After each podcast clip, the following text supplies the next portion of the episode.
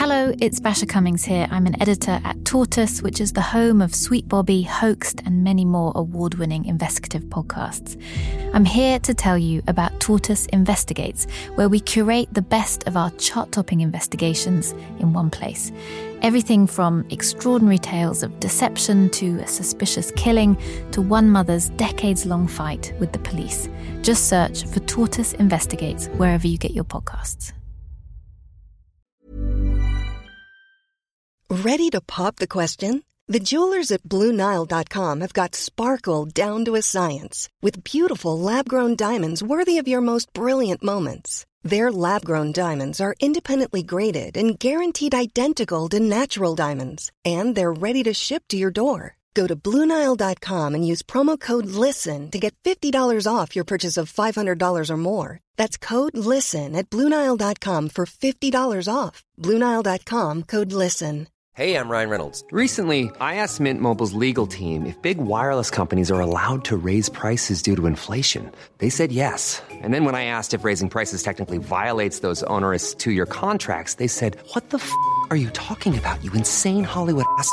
So to recap, we're cutting the price of Mint Unlimited from $30 a month to just $15 a month. Give it a try at mintmobile.com slash switch. $45 upfront for three months plus taxes and fees. Promo rate for new customers for limited time. Unlimited more than 40 gigabytes per month. Slows. Full terms at mintmobile.com.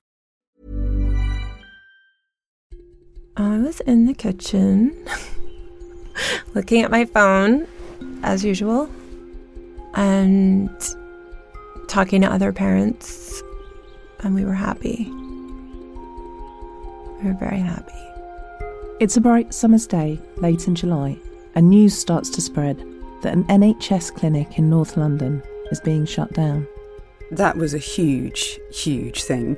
I think someone tweeted it and then I contacted the support group and said, Is this, you know, my God, is this true? As the news ripples out, it has a powerful effect. And everyone, everyone was piling, you know, saying, Yes, it is. So it was good news. Very good news. Notifications are pinging on phones and the headlines are being rewritten. I was at home at my desk. For some, there's relief and even euphoria.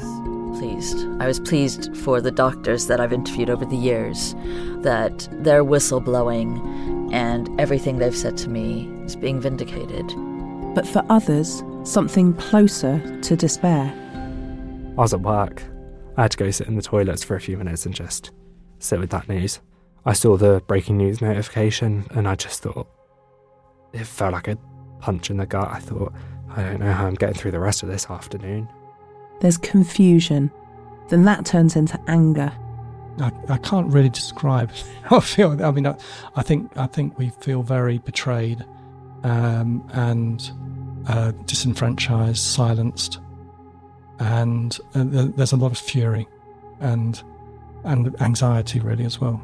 What's announced on that day in late July feels bigger than the sum of its parts. It's more than just a decision to close a clinic. It feels like a verdict, a judgment even, because the clinic that's being closed down is the Gender Identity Development Service based at the Tavistock Centre in North London. To those in the know, it's simply the Tavistock or the TAVI. The NHS service offers support for children and adolescents suffering from gender dysphoria. It's the only such service in England and Wales. And it's become a lightning rod for a vicious row.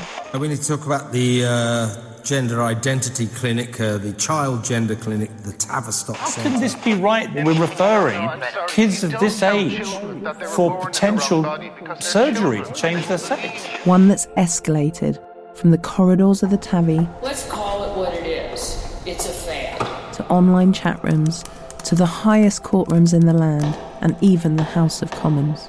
The, the NHS services in this area are too narrow, they are overly affirmative, and that, in fact, they're bordering on ideological. It's a row that is playing out in social media timelines, on newspaper front pages, in schools, within homes and families. It's a nuclear level, toxic row where the battle lines have been drawn and history is still being decided. And I'm going to explain as fairly as I can how we got here. I'm going to tell you the story of the most controversial clinic in the NHS. I'm going to take you inside to understand what's really been happening in the Gender Identity Development Service at the TAVI. It treats children with gender dysphoria, what the NHS describes as a sense of unease a person may have because of a mismatch between their biological sex and their gender identity. I want to abbreviate that into something simpler, but in this story, definitions really matter.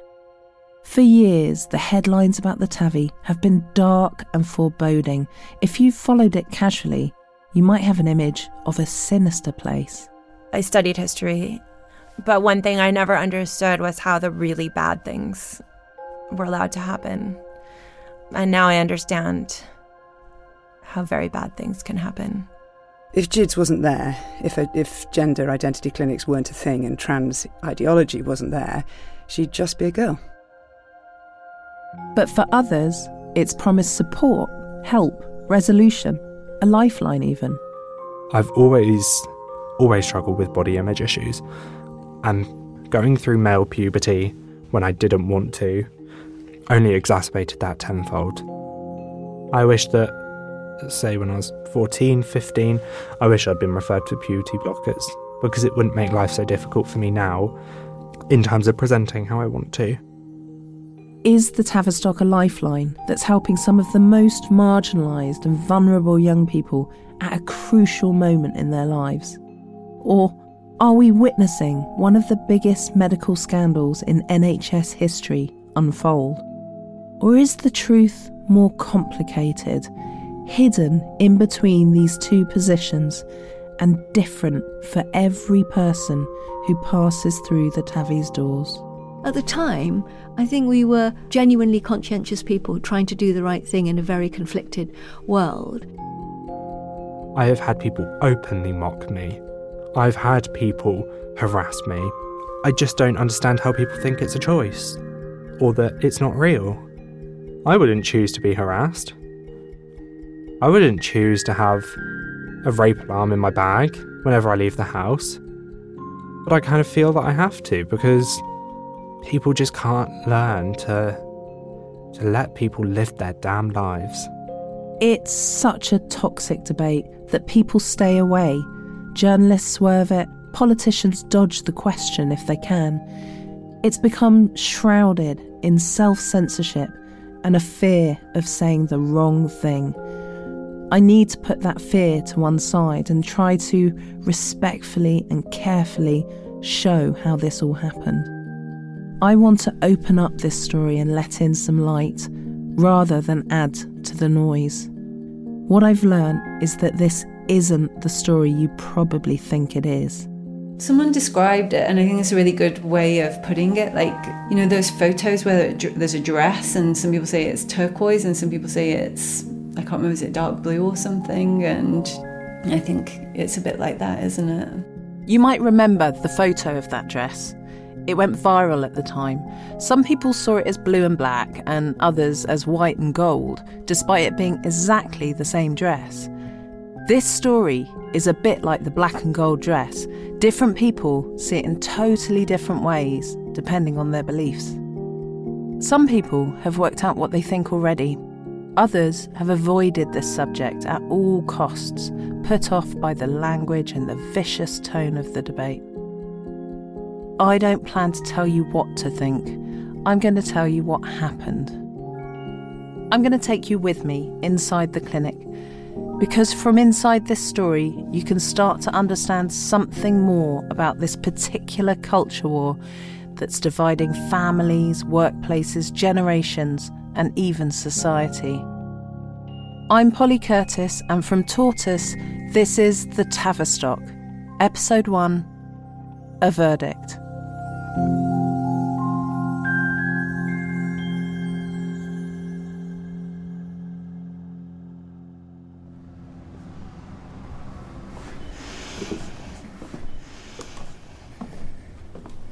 So we've just walked up three flights of stairs. I'm a bit out of breath. Um, but there's two long corridors, one to my left, one right in front of me. Um, there's three, there's one to the right as well. And at the end of two of them, there's the GIDS logo, which has the eye in bubbles bursting in lots of different colours. There's a long grey corridor with lots of meeting rooms on either side and some really interesting patient artwork.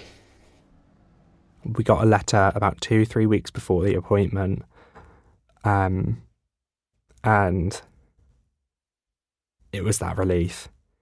It was, I can breathe finally. I've got that first appointment. I'm, I'm in the system now.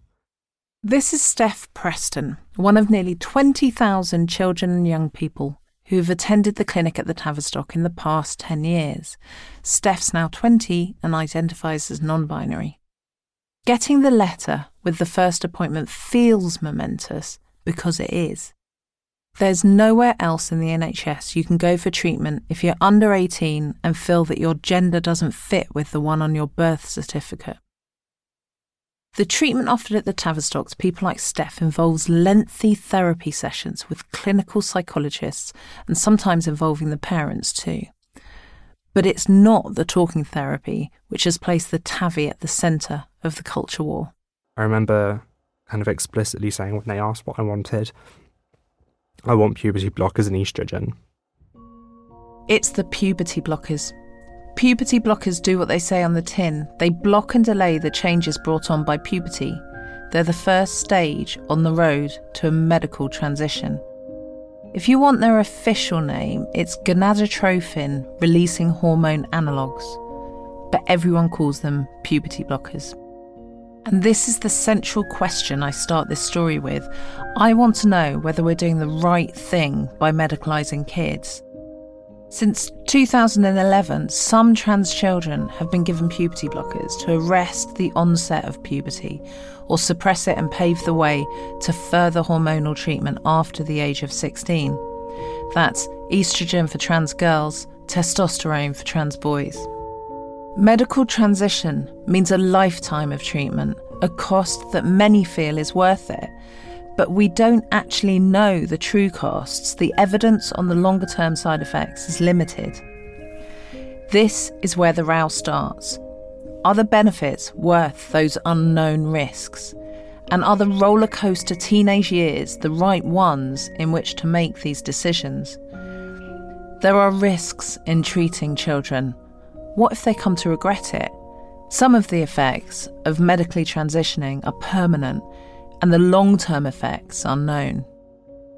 But there are also risks in not treating children, that it leaves them suffering the debilitating effects of gender dysphoria for too long. We know many people come out as transgender much later in life after struggling, sometimes for decades. The evidence base is limited and the stakes on both sides are high the clinic has become inextricably linked with puberty blockers in the media, in the minds of its critics, and of those desperate for help.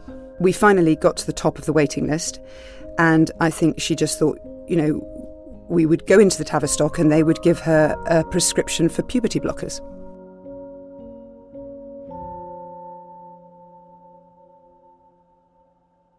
The TAVI offers a vast range of psychological services to adults and children. I'm interested in just one of them a clinic known as GIDS, or the Gender Identity Development Service. It's a clinic that's been overseen by the same woman for more than 13 years. So, I am Polly Carmichael and I'm a consultant clinical psychologist. And I've been in the gender service since 2001 and uh, clinical director um, since 2009. She's quietly spoken, deliberate in what she says, and very thoughtful. At times during our conversation, she's guarded clearly nervous about being misunderstood or misquoted. At others, she's disarmingly candid. By her side, for many of those years in charge, was her de facto deputy, Bernadette Wren. Well, I'm a clinical psychologist by training and a family therapist, systemic family therapist by further training. And I worked at the Tavistock in one way or another for 25 years. Bernadette's cut from the same sort of cloth as Polly. North London, middle class, perhaps a little bit older. But where Polly has this kind of Teflon coating that makes it feel like she can deflect any question about her work, Bernadette is still wrestling with whether they did the right thing. The whole question of how you how you provide treatment for broadly mental health, but crossing over into identity questions, particularly with young people, without, in some sense, at a population level, making the whole thing worse, is a very, very large question. She's still struggling with the dilemmas and argues them through with me in the course of our long conversations. I mean, I have a, a lot of thoughts about what we might have done differently. Sometimes she brings me huge clarity. Then we lose focus and the subject becomes confusing again. These two women, Polly Carmichael and Bernadette Wren, are key to understanding what's been going on inside the Tavistock. It's the Gender Identity Development Service, so young people are following a developmental trajectory. There's something about non judgmental acceptance of a young person's gender identity problems. And I guess our role is, is about working with young people and their families to explore that.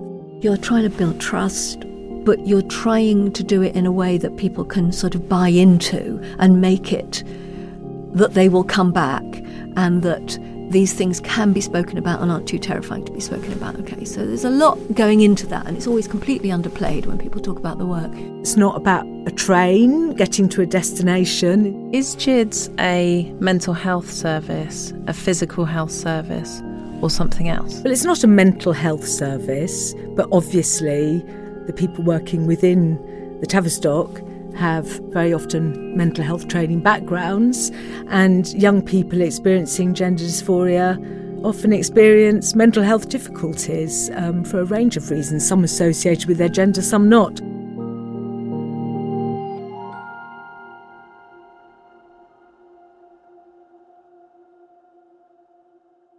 I want to ask you a, a, kind of difficult question, but say now if you're not comfortable with it, which is what what do you think makes you trans? Okay. It's very loaded. Like I don't know where to start um, with unpacking that one. You might be questioning who I am to wade into this, to ask questions such as this. What expertise or experience do I bring? What baggage do I carry? I've been a journalist all my career. I was born biologically a woman, and I have never questioned my gender identity. I am a feminist. I have a nine year old son and a 16 year old daughter whose approach to her friends' various gender identities is liberated to the point of breeziness. They wear their gender lightly. This is difficult territory. This story has become toxic and mean at the extremes. People feel silenced by its ferocity. It is dehumanized. I hate that women, who still have so far to go to achieve equal rights and to end misogyny, are pitted against young trans people who face so much prejudice. So the reason I want to ask, and I think you know, and and, the reason I was straying to kind of asking a question which can feel really loaded. Mm. I hmm. totally recognise that, and really questioning your experience mm. is because when a clinician is making the decision about puberty blocker, what they're trying to do is understand with that person is that person going to still feel that way in five, ten years' time? And I think it is a question that things come back to. And, and and you can say now if you're like, no, that question is just offensive. I'm fine with yeah. it because I think like if a young trans mm. person mm. listened to it and didn't know they're trans or didn't understand it, then like mm.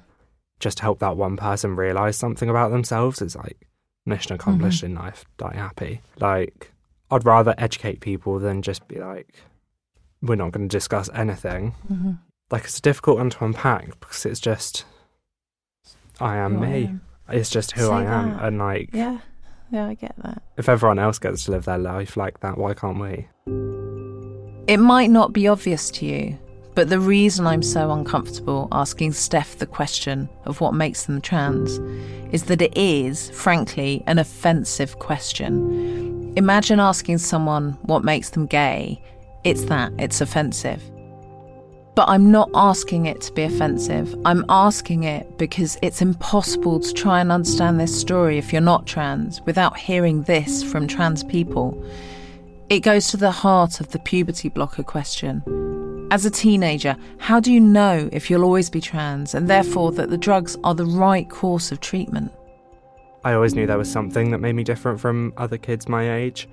Always felt it, never really understood it. And so I came out as gay initially, and then I came out as gender fluid. Kind of tried to push that aside, came out as a trans woman, and now I'm happy being non binary. Steph is somewhere between male and female. If you imagine a sliding scale with male at zero and female at 100, Steph says that they are a 75 or maybe an 80, so a bit on the feminine side. I always say to people, my pronouns are they, then. If you're going to fall back to a binary, she, her is fine. I'm not going to get upset by that. He, him, I really don't want to be used. Steph is now 20, but their journey to the Tavistock and beyond begins a decade ago when they came out, first as gay. I was of the generation that always watched YouTube and used YouTube as a way of finding other people like myself. And so that was kind of how I discovered that side and how to label that. But it never it never felt complete. It never felt like an, a full accurate description of who I am and how I felt. So when when did you start to question there was something more than being gay? Again, YouTubers and generally people in the public eye, it kind of became more obvious and I kind of felt like I could see other people who weren't just gay, bi, or straight, and that there were people who identified as trans and queer and all these other identities. Steph tells me a story, even though they worry it fits a certain stereotype often used by those who are looking to play down the trans experience. I used to play Minecraft a lot and always enjoyed having the girls' skins, as they call them, more than the boys' ones. If you're not an expert on Minecraft, you should know it's a computer game with infinite opportunities to build an imaginary world from blocks. It's really creative. My son loves it, he can talk about it forever. Skins are costumes for the characters you assume. And so would put the girls' skins on my character and then it was kind of this realization oh, actually, something about this is resonating with me. And I had a group of friends who were all over in America and Canada that I would stay up till the early hours of the mornings with playing games on Skype. And three of us realized we were trans at the same time. So there was my friend Tristan, who's a few years older than me, who realised he's a trans male, and my friend Cameron, Cam, who also realised that he's a trans male. And we kind of realised at the same time, and we're like, should we chat about this in a separate kind of group chat? Steph's using trans not as a description here, but as an umbrella term for all sorts of gender identities. Steph's two friends came out as trans men, but for Steph, it wasn't quite so straightforward. Sometimes they felt more male, sometimes more female, sometimes non binary, meaning not solely male or female. They described themselves as gender fluid at that point. So when you think about that sliding scale that Steph described, imagine it's not fixed in one position. That's gender fluid. It can change with time or even day to day. But for a teenager who needs to go to school, and who on each day might be expressing a different gender, that's that's complicated. Most people were awful, if I'm honest. People would laugh. People would you could tell people were pointing at me or like singling me out. And I remember after a few weeks I just felt I'm just gonna have to keep this to myself now because I can't go on like this.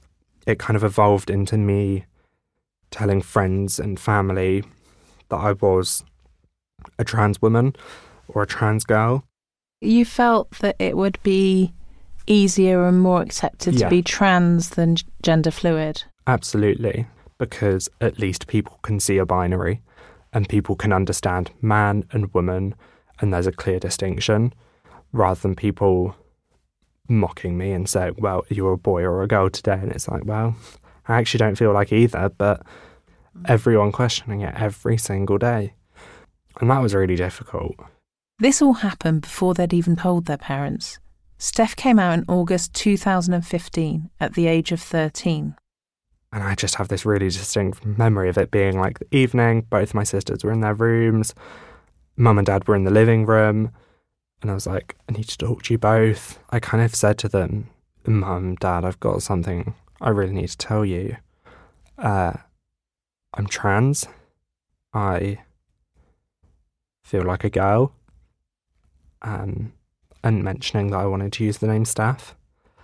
And I remember I broke down in tears before I'd even got the words out. And they were like, What's going on? Like, and the three of us just ended up hugging on the sofa because they said, Of course we love you. Of course we support you. We're your parents.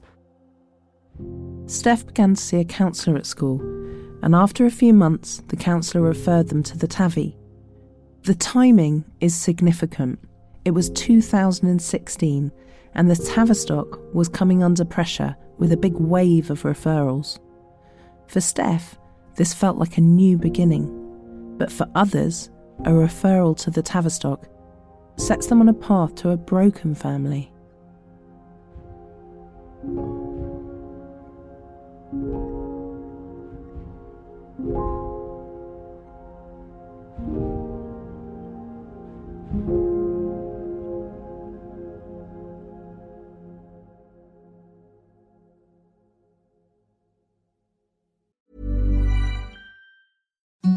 Imagine the softest sheets you've ever felt. Now imagine them getting even softer over time. That's what you'll feel with Bowl and Branch's organic cotton sheets. In a recent customer survey, 96% replied that Bowl and Branch sheets get softer with every wash. Start getting your best night's sleep in these sheets that get softer and softer for years to come. Try their sheets with a 30-night guarantee. Plus, get 15% off your first order at bowlandbranch.com. Code BUTTERY. Exclusions apply. See site for details. This Mother's Day, celebrate the extraordinary women in your life with a heartfelt gift from Blue Nile. Whether it's for your mom, a mother figure, or yourself as a mom, find that perfect piece to express your love and appreciation. Explore Blue Nile's exquisite pearls and mesmerizing gemstones that she's sure to love. Enjoy fast shipping options like guaranteed free shipping and returns. Make this Mother's Day unforgettable with a piece from Blue Nile. Right now, get up to 50% off at BlueNile.com. That's BlueNile.com. Burrow's furniture is built for the way you live.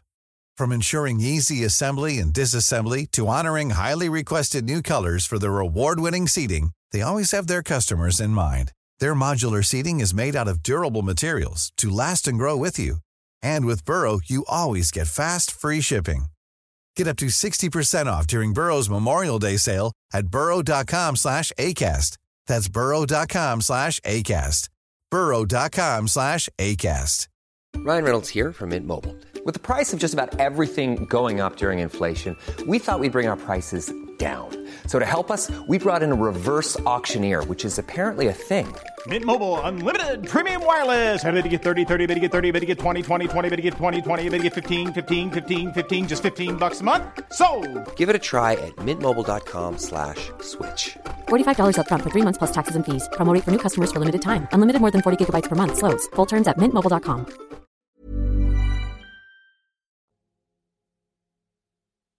Um, gosh, how to start?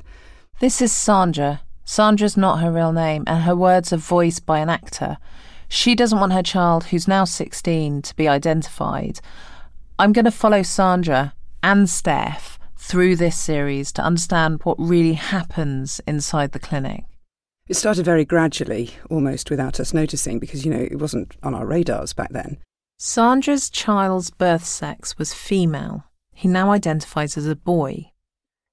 Even the way I've said that is problematic. Let me explain. For some, the more acceptable way to say this is assigned female at birth. They mean that the doctors looked at him and made the assumption that he was a girl because he was born with female sex organs. Critics of this would argue that sex is a scientific fact, not something that is assigned at birth. It is evidenced by our physical features and our chromosomes. Bear with me, I'm going to pause and make sure I'm explaining these concepts as we go along. It's also worth understanding what misgendering means. Many trans people find it incredibly upsetting and difficult when they are misgendered. Remember how Steph said they didn't want he, him used? She, her is fine. I'm not going to get upset by that. He, him, I really don't want to be used. It is a reminder of who they aren't, and they see it as an attack on who they are. Now, when she's at home, Sandra calls her child he or him. But in our conversation, she refers throughout to her daughter. She misgenders her child. This leaves me with a dilemma. I don't want to misgender anyone. It feels disrespectful, even if they can't hear me. I decide to follow Sandra's lead in our conversations because it's Sandra I'm speaking with. That means I misgender her child. If I don't, it will be very hard for me to hear her story and understand it. But when I'm talking about Sandra's child, I'm going to refer to them as he. I don't like this inconsistency. It's a fudge, but it's a way to tell the story and to try to understand. She was always a typical tomboy who loved climbing trees, wasn't into girly things at all. Didn't like all the pink sparkly clothes and fairy wings and all the rest of it. When Sandra's child was about six or seven, they asked to be called by a boy's name. And so we adopted it as a sort of nickname, and it sort of stuck.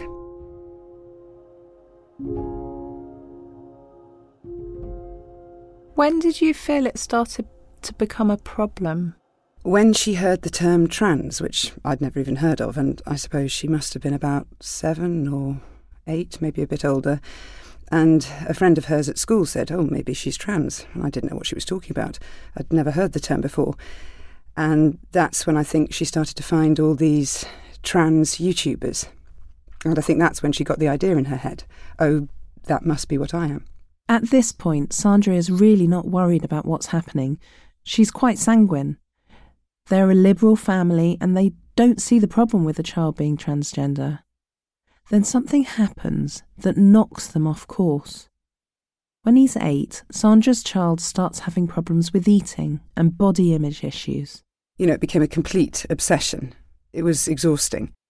At the same time, Sandra's child started to put on weight. Sandra believes the combination of these two factors marked a turning point. Which I think has resulted in a deep seated sort of body hatred. You know, I think she thinks she's fat and ugly from having gained that weight when she was young. The move to secondary school a few years later was the next turning point. That really is when the whole trans issue became a crisis, because she was by then presenting as a boy. The primary school, everybody had known her since they were sort of five, but at the new school, she wanted everyone to think she was a boy.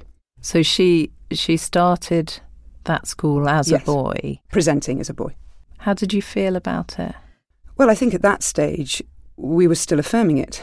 How did she tell you that she was going to go to school? Well, she, she would only wear the boys' uniform, you know. There were different uniforms, so she would wear the, uh, the boys, and we'd explain to the school, and they were fine with her wearing the boys' clothes. So at the time, you were really working with her. Yes, yes, and trying to help. Sandra is still affirming her child's trans identity at this point. That word, affirming, you're going to hear that a lot because not everyone agrees on what it means. Originally, we thought it was a bit like being gay or lesbian, so you know it wasn't an issue. It was fine. But the more I started looking into it, the more I realised that it's it's not the same. It's not at all the same as a sexual orientation. It's completely different. But a creeping doubt sets in for Sandra. It's a creeping doubt about her decision to allow her child to live as a boy. She goes on social media and reads everything she can. What she's reading is fueling her fears. She has all these other issues as well. You know, she was seeing a counsellor at school, but at secondary school, there's no contact between the counsellor and parents. So I really, you don't really know what's going on. And it's around this time that a medical specialist he's seeing for a completely separate condition suggests a referral to the Tavistock. Oh, um, should I refer you to the Tavistock? And I'd sort of held off. Um, lots of people had said to me, oh, you know, you should get referred to the Tavistock. Anyway, I agreed, uh, against my better judgment.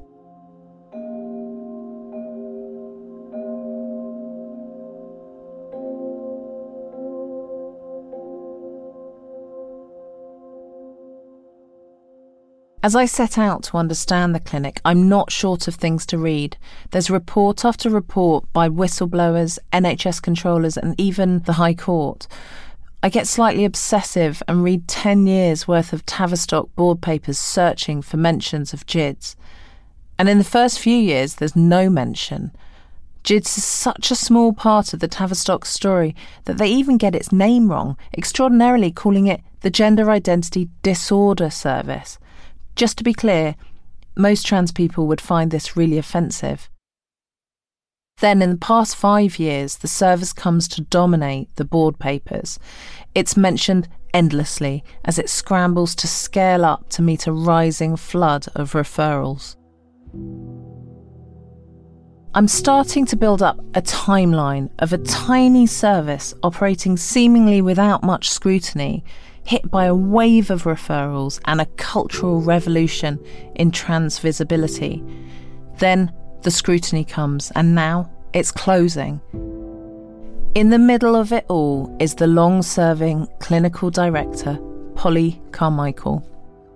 As I trawl through newspaper cuttings, broadcast interviews, and social media, I see how the clinic has been portrayed and the storm of controversy it has weathered along the way. And yet, I don't find much of Polly. Her public profile remains low.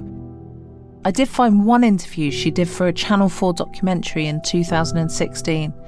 It's called Kids on the Edge, and there's a moment in it which stops me in my tracks. And in some senses, culture and society are moving faster in terms of what they think they understand about it and what they think we should do about it than the evidence base. That's from six years ago, but it feels important that idea that the culture is moving faster than the science. She's not defending the service or pretending she has all the answers. In fact, she's frank about the evidence vacuum that they're operating in. We don't really know whether this is the right treatment for everyone, whether there are long term implications of this treatment. But for families and young people, you know, it can be very difficult because they're seeking certainty. She's openly admitting to some of the things they've since been accused of chiefly that they're operating without an evidence base. But the reality is, at the moment, we don't have certainty.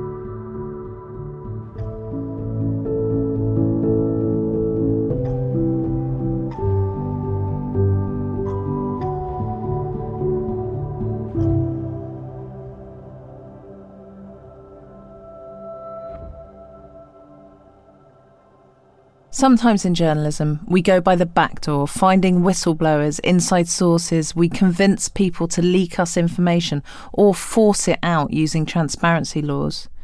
And I'll do some of that. But sometimes it's best just to go through the front door. The Tavistock press office is initially wary, and getting access to Polly takes a while. The press officer tells me he's combed through my social media posts to check me out but finally it's agreed. So I'm sitting in the podcast studio just waiting for Polly Carmichael to join us for the first of our interviews for this podcast. I feel excited. I feel like I have spoken to so many people, read so much, absorbed so much information that I almost want to put that aside and just listen to her version of the account. We've barely begun when she says something extraordinary. I, I, look back and, you know, even when I took over directorship of the service in 2009, and I'd been there, you know, a long time by then, many years, and I sort of felt, oh my God, I really don't know what I'm doing. You know, I really, you know, I don't feel I know enough about this. That year, 77 children were referred to GIDS. It was hardly on the radar. But just over 10 years later, that number had risen to more than 3,500. In a decade, everything has changed. Coming up in episode 2, how much kind of day to day was that waiting list playing on your mind? Every day. What was your fear? The fear was that whatever we tried, we had no adequate response to it. He was a tough man, the, the dad, you know, real hands on job. And he wept in the first meeting because he was just completely beyond anything he'd ever known. So their starting point is the child is trans. How is the child coping with life? It's not why do you think you are trans? Why do you want to present as a boy when you're actually a girl? Which is what I naively thought would be the starting point, but it, it, it wasn't. It's easier now to look back and think, you know, was that the wise thing to do? Thanks for listening. Episode 2 is live today, and we'll drop two episodes each week after that. But if you can't wait, you can listen to more now by subscribing to Tortoise Plus on Apple Podcasts or joining Tortoise as a member, where you can access more of our reporting and support our work. Episode 3 is available for paid subscribers now. Visit tortoisemedia.com forward slash Tavistock. This series is reported and written by me, Polly Curtis. The producer is Katie Gunning. The executive producer is Jasper Corbett. The Tavistock is a tortoise production.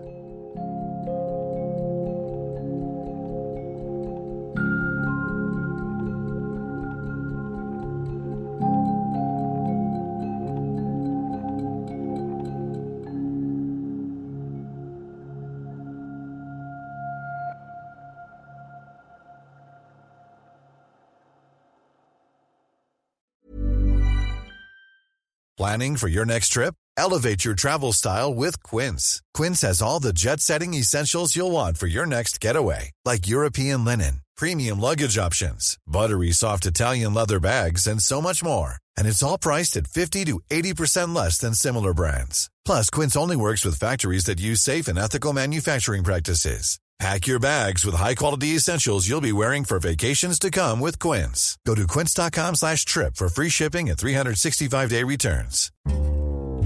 Hello, I'm John Curtice. And I'm Rachel Wolf. This week on Trendy, the monarchy. A year after the coronation, and as King Charles returns to work, what do we think of it?